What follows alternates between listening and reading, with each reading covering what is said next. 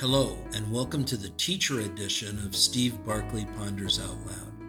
The complexity of teaching is both challenging and rewarding, and my curiosity is piqued whenever I explore with teachers the multiple pathways for facilitating student engagement in the exciting world of learning. This podcast looks to serve teachers as they motivate and support their learners. Thanks for listening. I'm delighted that you're here.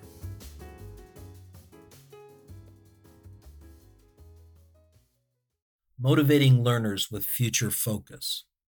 One of the school staffs that I'm working with is exploring the concept of academic tenacity.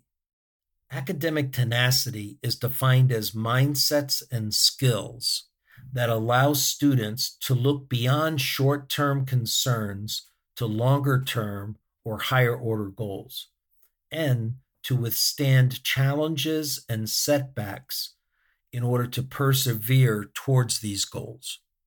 In a paper that you'll find linked in the podcast lead in, Carol Dweck, Gregory Walton, and Geoffrey Cohen describe academically tenacious students.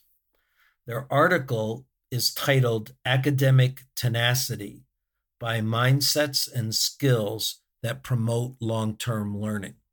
They describe academically tenacious students with these characteristics.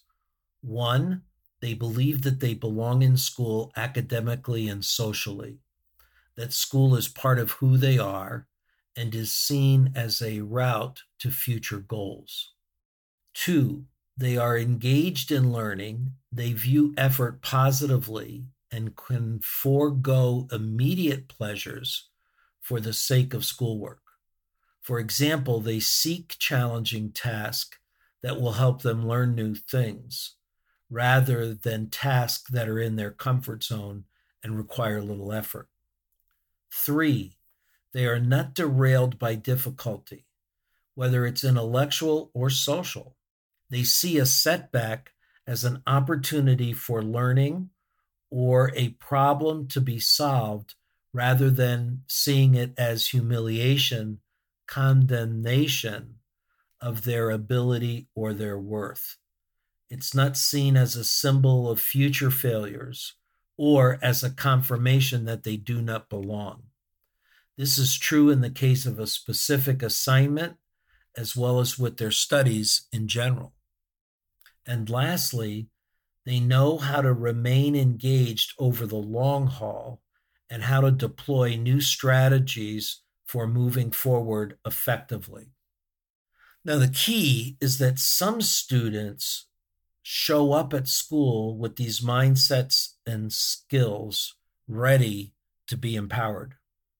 But it's important to know that these mindsets and skills can also be taught and learned. One of the suggested practices explored in the paper is based on targeting students' beliefs about the relevance of school the relevance to themselves, to their lives, and to society. I label that strategy as building a future focus. I found a post in Psychology Today, uh, also linked in the lead in, that reinforces the power of uh, future focus. The title of it is The Most Powerful Mindfulness is Future Focused subtitled Use Mental Time Travel to Navigate Your Destiny. I love that thought. Mental time travel. It offers a tremendous advantage that we don't take enough advantage of. Here's a quote from the article Humans possess a mighty evolutionary asset, the ability to engage in extreme mental time travel. We can travel to the past via memory and we can travel to the future via forethought. But too often, our tendency is to travel mostly to the past and not as much to the futures beyond tomorrow. We often are urged to think long term, yet we don't capitalize on the gift of forethought.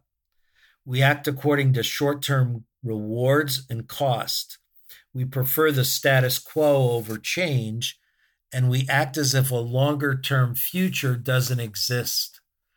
Judging what we value by how we behave, we value the present over the future. We value everyday actions over the novel, and we have a tendency to maintain rather than change the paths that we travel. Well, if we as adults aren't making the use of that future time travel, uh, imagine that our students may be missing it as well.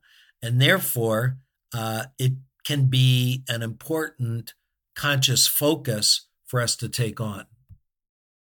Consider these examples that come from studies that were included in the paper, and uh, how might you make uh, connections or applications uh, of similar practices? In one study, a group of college students who were told that a relatively uninteresting academic activity, learning about correlation coefficients, would empower them to be better teachers. That group of students told that they would be able to improve students' lives by mastering that material, worked longer on learning the content, and more importantly, they processed the lesson more deeply than other students who weren't given that same rationale. Although all students memorized the same facts about statistics, only those with a larger purpose came to understand the deep structure of the mathematical concepts and were able to apply it later to new problems that they had not seen before. In a similar study, when students were told that learning about recycling could help them improve society versus save money, they persisted longer in the learning task and they performed better on a test of deep conceptual learning. Another study working with high school students encouraged the students to see the relevance of science in their lives. Every three to four weeks during a semester long course, students were asked to write a brief essay describing how the material they were studying that week would be applied to their lives. Students in the control group simply summarized the week's topic. The intervention was expected to be most effective for students with low expectations of performing well in science, as those students were expected to doubt the value of working hard in science.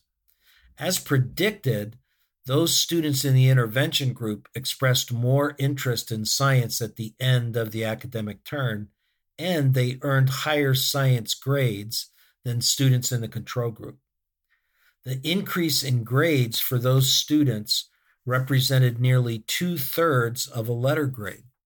Interestingly, a gain in grades was seen only when students themselves came up with the reasons why the schoolwork was relevant, and not when teachers simply told students why the material should be relevant to their lives. Boy, I find that a really interesting one to uh, to, to be exploring.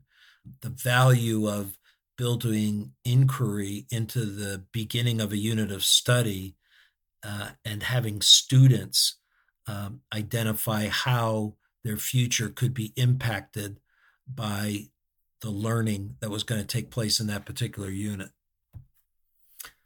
Another approach that was pointed out in the uh, uh, paper on academic tenacity was highlighting students' sense of purpose to target their beliefs about their own future self who did they want to become? And what would it take to become that self? For students who face significant barriers to academic success or belong to social groups that are associated with poor academic outcomes, exercises that helped students imagine themselves being successful in school and that helped them in specific ways to become the person they wanted to be were especially effective. In another study involving eighth grade students in an inner city school district, one group of students took part in a 10 session workshop where they described the kind of adult they would like to be, the obstacles they would encounter to becoming that person, and how they could overcome those obstacles. A control group of students during this time took a standard elective class. The findings were that the students in the workshop who explored their future had fewer school absences, were less likely to be written up for disruptive behavior, were 60% less likely to repeat eighth grade, and they earned significantly higher grades in the ninth grade the following year. As I read through those examples, I recall years ago having worked with a fifth grade teacher who started each year on the very first day of class, having her students go to the auditorium, put on a graduation cap and gown, step out on stage, and she took their picture. Returning to the classroom, she gave students a journal. They pasted that picture of them wearing that cap and gown into the uh, front of the uh, journal. And then every morning, the teacher set aside time for students to reflect upon that picture. She posed two questions in their reflection. One, what had they done the day before that would assist them in making that picture of graduation come true? And two, what promise were they making to themselves for today to take on behaviors that would make that picture to be true? This teacher extended the process by uh, making that future focus uh, really concrete. Not only did the students have the picture, but they did things like identify what it would be like to graduate outside on a uh, on a hot day when uh, sweat beads would likely roll down their face colored uh, black from the uh, hat that they were wearing. Or what it would be like to graduate on rainy days when graduation took place inside the gym. She had kids talk about who they would want to invite to their graduation uh, she had kids practice hearing their names read using their middle names, the way that the district did on uh, on, on graduation day, and had kids predict uh, what would be the first thing their parents might say to them as they uh, as they as they stepped from the stepped from the stage. The power is that the teacher communicated to the kids her belief that they were capable of of making that future uh, become true and that uh, they would certainly have all of her support to make that picture become true.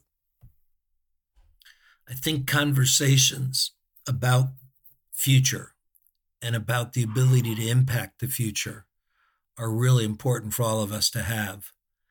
I recall having met a teacher who told me that as teachers, we needed to be highly optimistic, highly positive, because we really needed to see a future that often didn't have a past record to support it. Students come to us without a past record suggesting that they're going to be successful, but we as teachers need to be able to see a successful future and to be able to encourage and promote that future, a belief in that future to our students. That's pretty important work. Thanks for taking it on. Thanks for listening.